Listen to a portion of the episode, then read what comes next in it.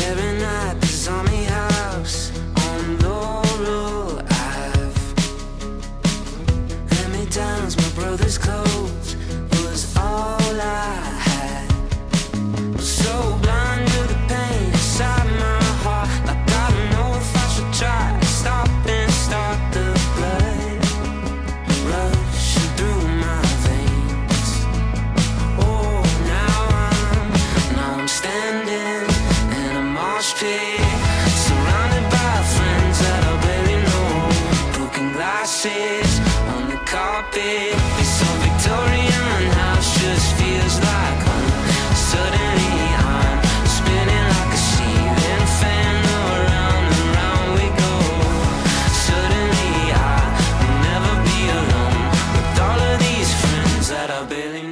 back to the podcast, everyone.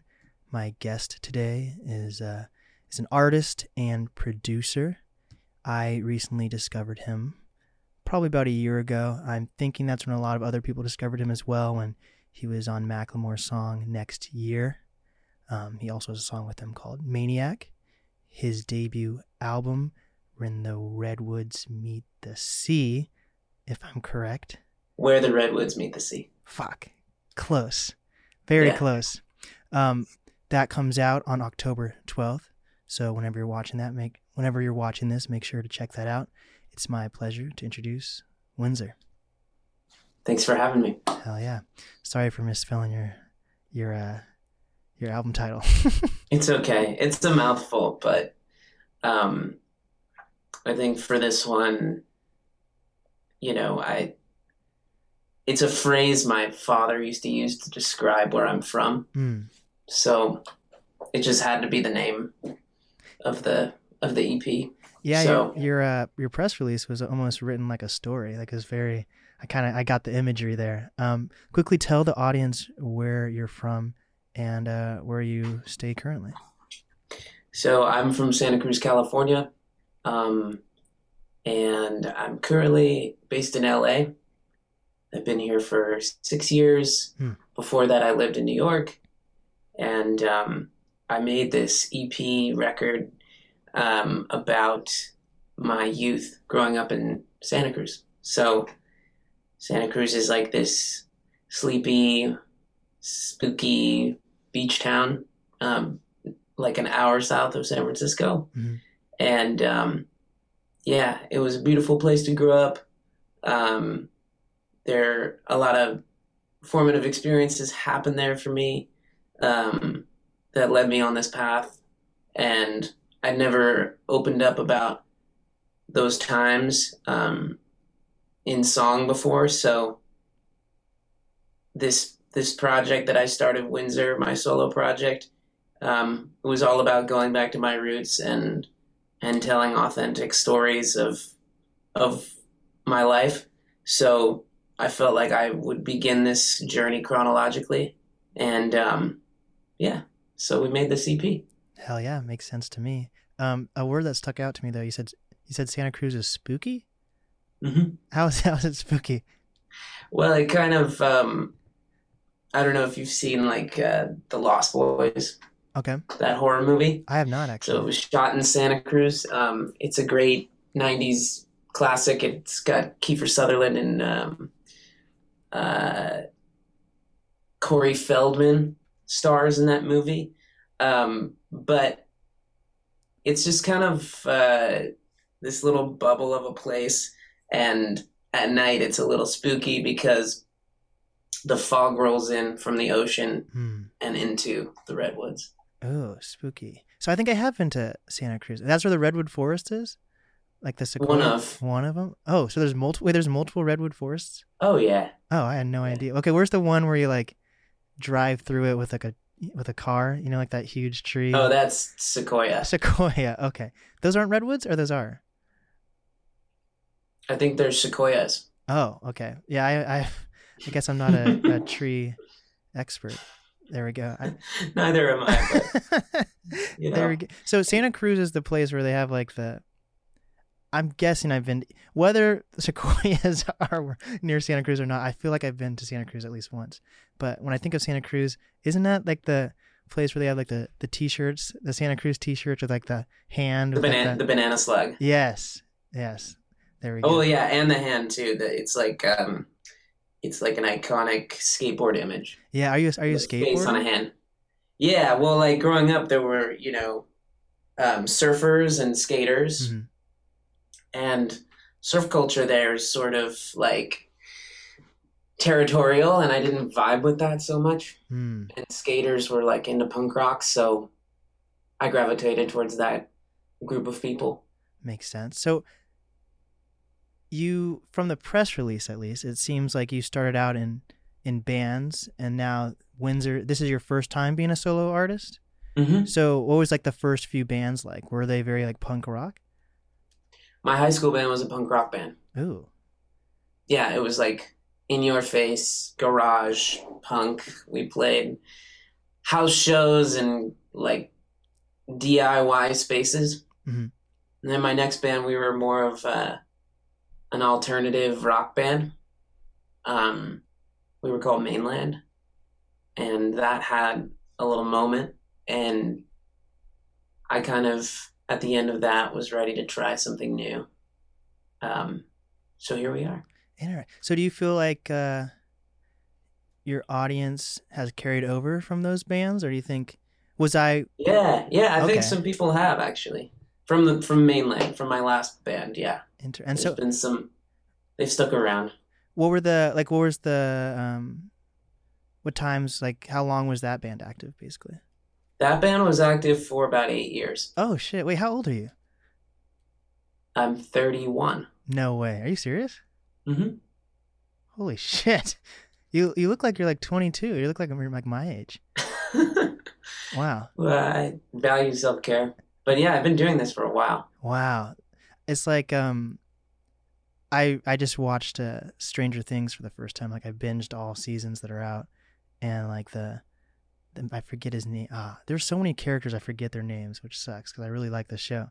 But Joe Keery, he's like the guy who's supposed to be like the stud in the group. He has like the wavy hair. And he's supposed to be like 18, but he's like 30 and I was like, "Wow. He looks like he's like he could be 18." So I guess self-care is It's all a mindset. Age is just a mindset. yeah, very true. So, your high school band is that your first band that you were ever part of? Is like that how you got your start in music? Yeah, we like we were really loud. we were loud and um, super like angsty, just your classic teenage garage. Played in a our old rehearsal space was uh, this upstairs of an electric company warehouse. Mhm. So our drummer's dad owned an electric company, and he had this little room, and we would rehearse there. Dang, were you always like it's the main pretty- singer, or Yeah. Um, that band, I started with a friend who encouraged me to be a singer. I've spent my whole childhood like learning how to play guitar, and my goal was to be Jimi Hendrix. That was the goal, Hmm. um, to be able to play like that. So I spent all like probably the from eight to eighteen, or eight to fifteen rather, learning guitar and trying to master that. And then I made this friend who was like, "Oh, your voice is different. You should just be a singer." Hmm. I was like, "No, no, no, no, no, no. I don't know anything about singing. I am not a singer." But then he was like, "Well, I'm not going to sing in this band." So I became a singer out of necessity. interesting. That's pretty cool. I there's this one band that I just had on um, from the UK called Kokoroko. They're like a Afro pop jazz fusion type band, and one of their biggest things is that they don't have a lead singer, and it's it's interesting to think about. Like when you think of a band, you do think of a lead singer versus just instrumentalists. Yeah. Yeah, it's definitely I mean, it's important to have someone, you know. Yeah. Um, so that band, I was the singer, and then I just worked at it. You know, like I, I, uh, I took vocal lessons early on Mm. because I wasn't part of like. Sometimes you hear stories about people talking about being singers or being in choirs or, you know, they learn how to sing in in that regard or you know but i didn't have that i i kind of came from the underground diy space where good singers were not like often like Mhm. there were a lot of untrained amateur singers so i spent a lot of years just honing my craft in my instrument because voice is an instrument so Yeah. i spent a lot, a lot of time working on it i've had a couple vocal coaches and now i have one in la and she really she looked at me and she diagnosed my problems she's like you're you do this thing with your jaw and you gotta back straight and there you go. Because like i would go out on tour with my second band and we would just play every night like 150 shows a year. And you're like an athlete. You Mhm. can't just go up there and wing it every night or you're gonna blow your i would blow my voice out for years. So i just learned so stamina basically and Right. proper technique so that i could tour No, that makes a lot of sense to me. Um, would you say vocal training's kind of like a necessity if you're a if you're an artist? if you're touring Interesting. Yeah, that i think you can kind of get away with like being raw and untrained if you're just putting out stuff and but if you're touring seriously i think i recommend it Right. And how does that how does it work for like a vocal like are vocal coaches also artists sometimes? Or like would it be a thing where you'd want like Mariah Carey to like teach you how to sing or would you not care if it's like just like your high school coach you don't never they don't need they don't need to be rock stars Interesting. But you know, the people that have been vocal coaching for a long time, they are kind of badass. yeah, I bet. You know, they. My vocal coach Valerie, she's a total badass. Shout out Valerie. Shout out Valerie Morehouse. Yeah. Hell yeah. So with this mainland band, it's a good rhyme right there. Um, with mainland, did you guys ever get signed to like a record deal or anything? And Mhm. so, yeah, we were signed. ooh, how did how did that come about? We were just like a local band for five years, and then we made an EP with Jim Eno, the drummer of Spoon, in Austin, and we put that out independently, and then it got some buzz, and we signed to a label and toured for like five years, and then it wasn't making me happy anymore, so I just stopped. Wow. but yeah, we had a moment with a label, and they put out our songs, and it was a good learning experience for me. Inter- what did what did you not like about the experience? Um,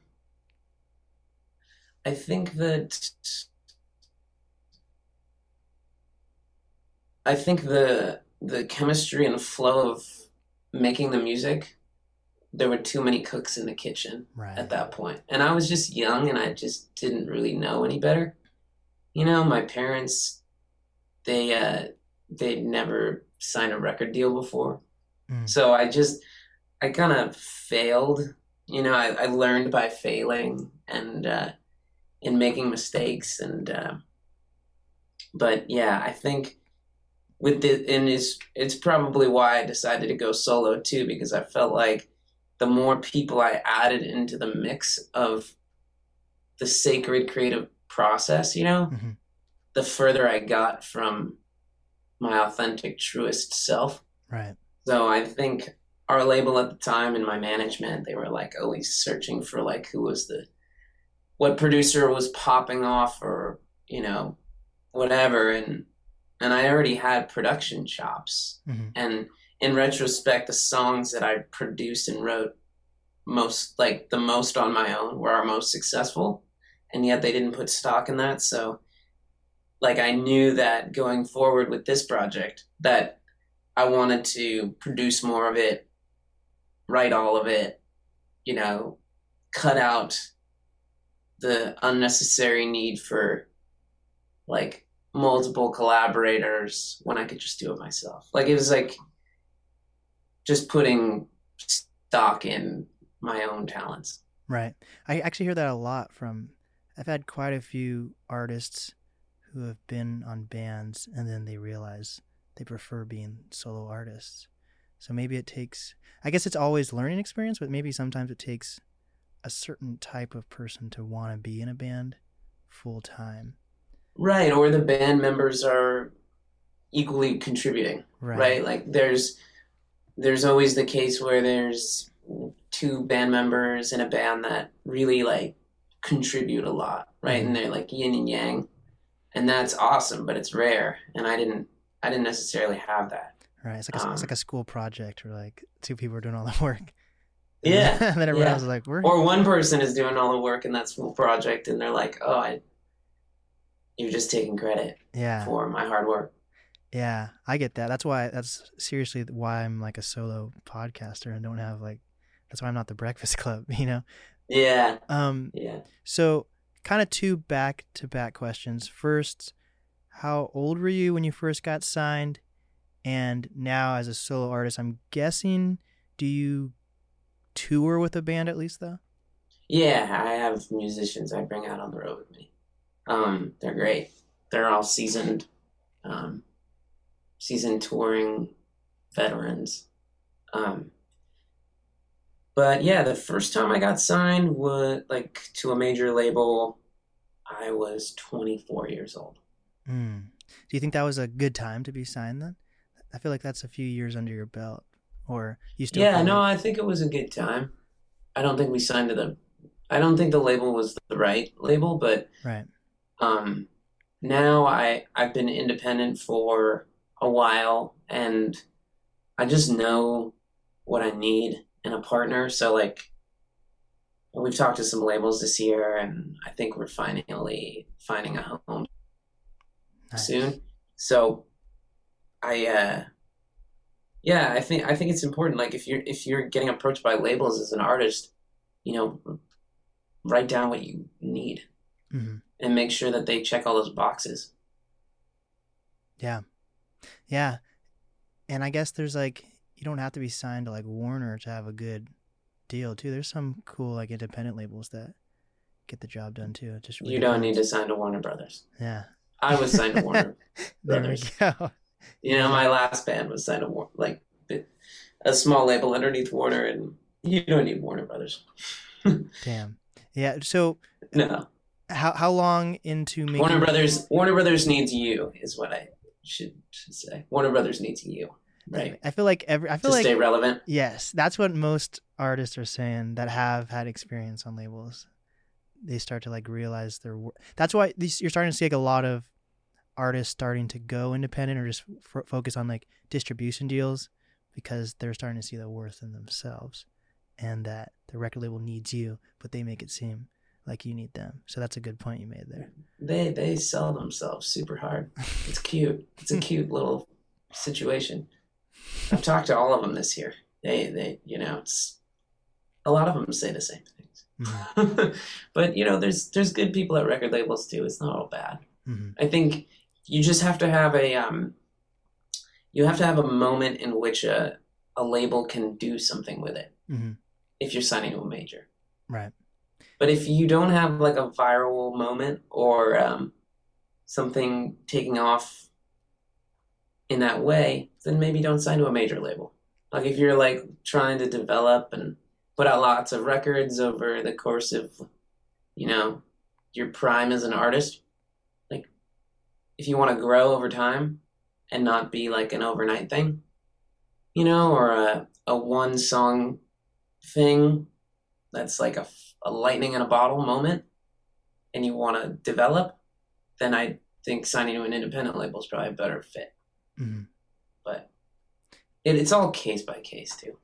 Yeah, but you're also you're seeing that across like the entertainment industry as a whole, like even with like movies. This is specific, I guess, to comedians, but like for Netflix, for example, um, Netflix used to really censor. They still do if you don't talk to them and figure things out. But like, it seems Netflix has a history of like censoring comedians when they do put out specials, but then like you- you're starting to see a lot of comedians either work with Netflix more and be like, no, we're not cutting this. This is what I said in my set. We're keeping it. Or they're just like, I'm just going to release it on like YouTube or do it independently. Or like um, uh, Louis C.K. or Andrew Schulz most recently, they put it on their website and charge that way too. So there's it's cool that there's all these different options that have started to come out. Yeah, it's pretty endless. Yeah. It it it kind of. I feel like we're in this place now where the art sort of dictates where it should go. Yeah. Yeah. Hundred percent. So, um, when you were in mainland, is that when you moved to LA, or how'd you end up in LA? Yeah. I've I've been in LA since 2016. Cool. That's that's dope. So, when when mainland ended, you did you take a little hiatus, or were you still like writing, or how did that work out? Yeah. So mainland ended uh 2019. Okay. Um, it was just like it was time.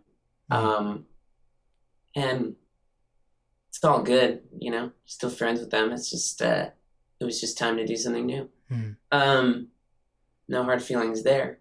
Uh, so 2019, I was like, well, what what should I do now? Like, I think I need a break from being like the face of whatever music I'm a part of. So I took some time and I just wrote songs for other people Mhm. and produced for other people. And I uh, I got some songs placed with like different artists. I did like a song for someone on American Idol and some independent bands and it was really fun. I did a song for like a like a electronic artist thing and so it was really cool. And I was like, well, I guess I'm a songwriter now. Mhm. And I went to um I went around and wrote with different people in studios and just like did that and was not interested in being an artist again. But then the pandemic, all that like changed because there was no like sessions happening. Right. So I went up to Northern California, brought all this gear you see around me up there, and um, and set up a studio up there in this house in the woods, and and started making this EP that I'm about to put out. Hell yeah. So, That that's an interesting because I feel like I know quite a few artists who do songwriting to make money, and then as they're songwriting, they're releasing their own music as well, and hoping that their you know their solo music starts to pop off. But it it's interesting to hear your perspective where you were more focused on being a songwriter and less as an artist for a little bit. yeah, I mean, I I think I just I just shifted at that like during 2019. I just shifted because I'd come off so many years of touring and being an artist and hmm doing that. So I just I just wanted to put all my focus on songwriting during that point because people had encouraged me to to write for other people and I'd done it and I collaborated in my old band and it was really fun. Like I got to try on a bunch of different hats. hmm But um I kind of just am always I just focus on what's working always and when when my artist stuff started to take off I've just been focusing on not been co-writing as much Yeah. for other people but I'm always down you know Yeah. So So it seems like, well, obviously with the Macklemore thing, you you have ties to Seattle, and then you said you were inspired by Jimi Hendrix. So when did, before we get into Macklemore at all, when was the first time like Seattle's music, um, like crossed your mind? Um, well, when I was seven years old, my dad showed me this uh, this tape of like Hendrix playing, and uh, it really just it just changed. It just changed how I viewed music, and I was like, oh my god, I gotta learn how to play guitar like that. I want to learn how to shred. Mhm. You know, um, so that was kind of an early Seattle tie. But then I just loved like all the Pacific Northwest indie rock stuff that I heard in high school, Right. like Modest Mouse and and Built to Spill and Death Cab for Cutie. Even I was just really into that stuff um, as a teenager. So yeah, I just the music that comes out of Seattle is really different. You know, I think it has to do with the environment. Mhm. You know, I think environment is really it's important um, because you put yourself in a different environment. You have a different outlook, perspective on um, on life and how to tell stories. So, yeah, Seattle's music scene is really great. Hell yeah! So when you were in mainland, did you ever tour to Seattle, or like when's your we first time? played the Crocodile Ooh, one time. We only went to Seattle once, but I hope that with this one, you know, because of you know the Macklemore collabs I've done, uh, I hope I can come up there more often yeah, and do my own shows too. Because people have been hitting me up like, "When are you going to play Seattle?" And um, I really like to. Yeah. I've gotten to know it really well because we shot both videos in Seattle, so I've spent some time up there, and um, my brother lives up there, so it's uh, it's a nice place to to go. I have my spots dialed. hmm That's cool. The new, the new, uh, they, when was it? Last year? I think last year they tore down the old crocodile and they put a new crocodile there. Um, I think where is it on? I think it's on Pine. I could be wrong, but the new crocodile is sick. It has like three different venues in it in a hotel. It's a Oh, nice cool. bar. It's it's really cool. Um, so how how did now let's talk about this Macklemore thing. How did how did that come to be? Uh, so my mentor is this guy Sam Hollander, who's a who's a songwriter, Mhm. um, and we collaborated a little bit in my last band. We we wrote some songs together, and he was basically the first person I met when I came to LA. Hmm. And he's written for some really great artists, and occasionally he would um, he would hire me to sing melodies for him. Like he's not a singer; he's actually a rapper, um, or was a rapper uh, in a in a earlier chapter of his life. So Sam and I were really close, and Sam got excuse me, Sam got uh, sent some productions to write over, and um, he wrote the hook for next year and hired me to sing on it. And uh, some of those productions were Ryan Lewis productions, Mhm. and the Sam was like, "Okay, here's this melody, sing it. Um, here's like, you know, just get this get this back to me by the end of the week." And it was like a folder of melodies, of choruses, basically. And so one of those was next year, and he was like, "Produce it, make it sound cool." And I was like, "Okay." So I just, I uh, just distorted the hell out of it and made it lo-fi and vibey, and recorded it in my house in Mhm. Echo Park, and uh, and then it got sent to Ryan, and Ryan was like, "This is dope," and shared it with Macklemore, and Macklemore was like, "Yeah, but like, who's the singer on it? Can we keep him on the hook?" And so then I got a call. I was actually writing with this artist from South Africa, and um, and they were like, "Hey, like, we want you to be on the new Macklemore song," and I was like, "Sick, okay." Oh wow. And then three months of just promoting that, and um, it was just such a whirlwind, and it was so rad, and everyone in his community is really, really warm and just open arms, like the whole journey, and um, I was it was surreal, and um, yeah, it was just a great vibe. And then in the middle of promoting next year, I said to Ryan, I was like, "Hey, we should write a song for me." Mhm. I'm like working on an album, and um, we got together in between, like we did Jimmy Fallon and did next year on Jimmy Fallon, and in, after that, I was like, we should do a, a song for me. So we got together at his studio, and we wrote Maniac. Like it's a full, it was a full Windsor song Mhm. um, before before it uh, became what it is now. So we sat on it for a while. It in the context of what I was releasing, it didn't it didn't fit really. It was kind of just like a standalone.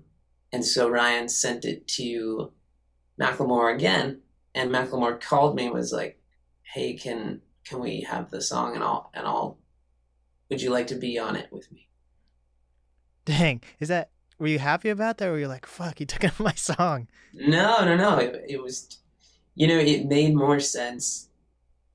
It's like this is what's crazy about songwriting and making music is sometimes it just it didn't make sense for me to put that melody and song out on its own. Like it, it was definitely meant to be a like a chorus hook, and then like his verses really completed it. You know, it, it was incomplete before he had added his verses on it. You know, it, it was like it was like seventy percent a song, and then he made it what it is now. So I was like, I was honored that he even asked. You know, it's like Mm. he's That's a good point. I feel like I do feel like that's something that maybe came from experience, though. I feel like some people would have been salty about that, though. So that's no, I was stoked because yeah, I, that's cool. I I didn't know, I didn't know when I was gonna put it out. Right. That's a good point. So was that was Macklemore? That's that's cool that you met Ryan Lewis and then Macklemore. That's that's awesome. Um, Yeah, I didn't even meet Macklemore until our song was like done. Wow. So I is was like, oh, we're on this journey now. Like we just we have a song together, and it's it's out and and um, yeah, it was it was cool. It was a it was a whirlwind, and then after next year came out, I put out this song "Memory" of mine, and that because I think, I mean, I didn't have any expectations for it, but then because um, of the performances with him and all the the excitement, putting that song "Memory" out, it ended up like charting and like having a moment. yeah, it took off. um, it took off for sure. That's super cool. Yeah, so Was was. Ryan Lewis? That was like a that was a weird like uh, slur right there. L- Ryan Lewis. I said Lewis. Ryan Lewis and Macklemore. Were those the first two artists in Seattle that you've collaborated with? um, yeah. Oh wow, that's a crazy introduction to the music scene. What the heck? Yeah, but- It was an introduction, and it also wasn't because I've been doing this for a while. right. So, but stuff like that happens by accident all the time. Wow. You know. It's when whatever they say, preparation meets opportunity, or whatever they say. You know that saying. Whatever they say. I mean, yeah, just uh, it was wild. dang. because I when I started it, I I just like making songs for my friends. I didn't.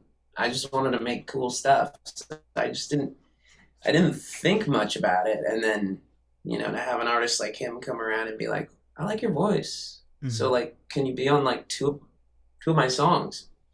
right. So I, I I didn't expect my traje- my trajectory to go that direction. right. That's what I'm saying.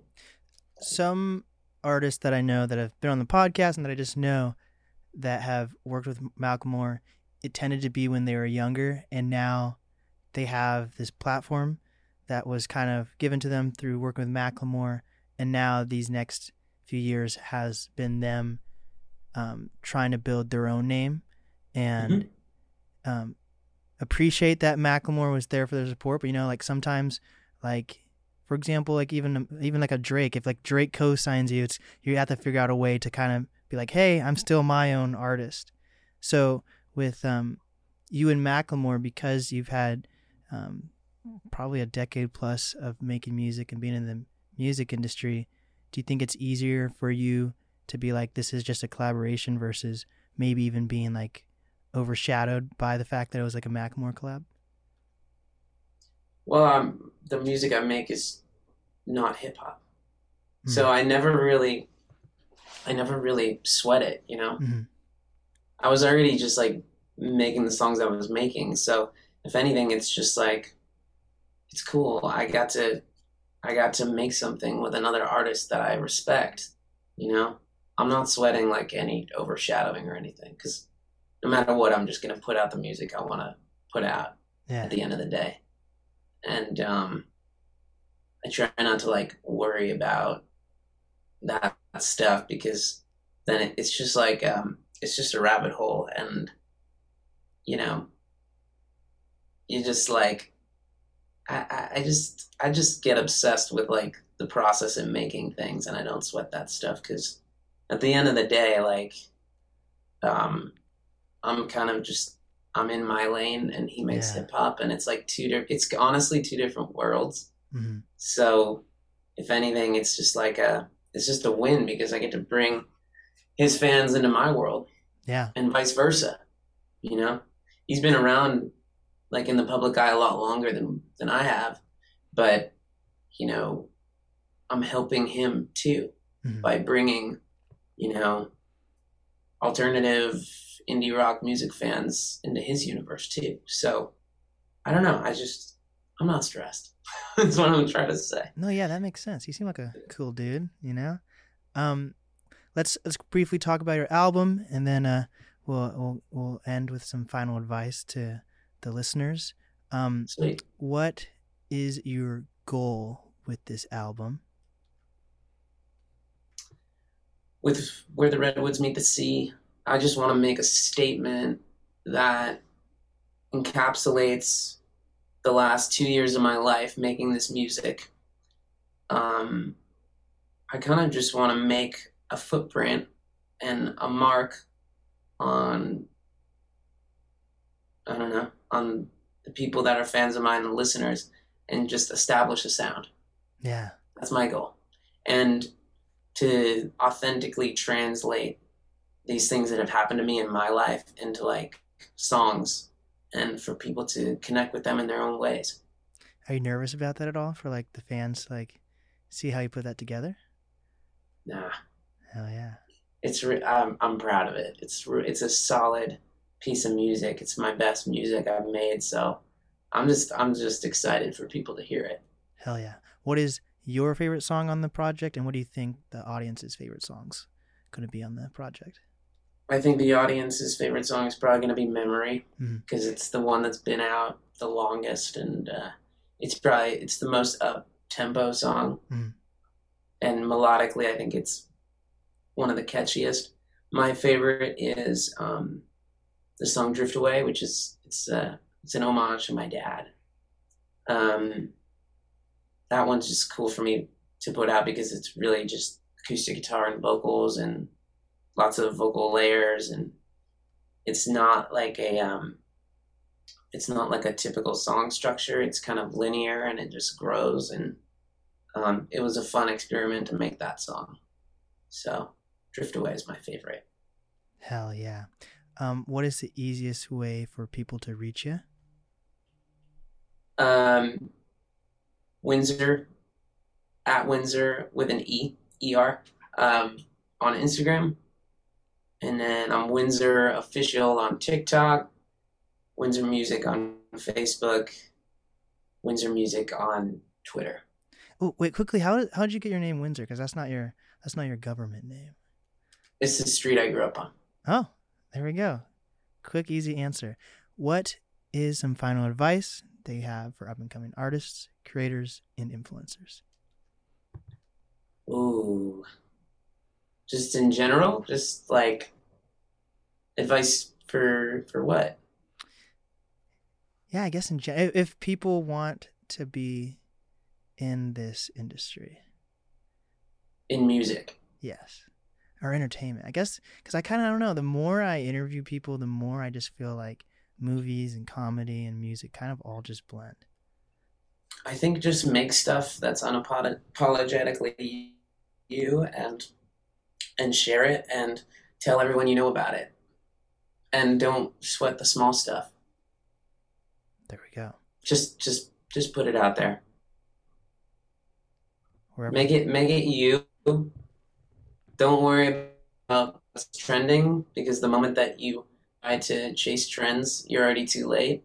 So you might as well just do something that's authentically you and write those things down or, you know, go on a vision quest and explore yourself a little bit.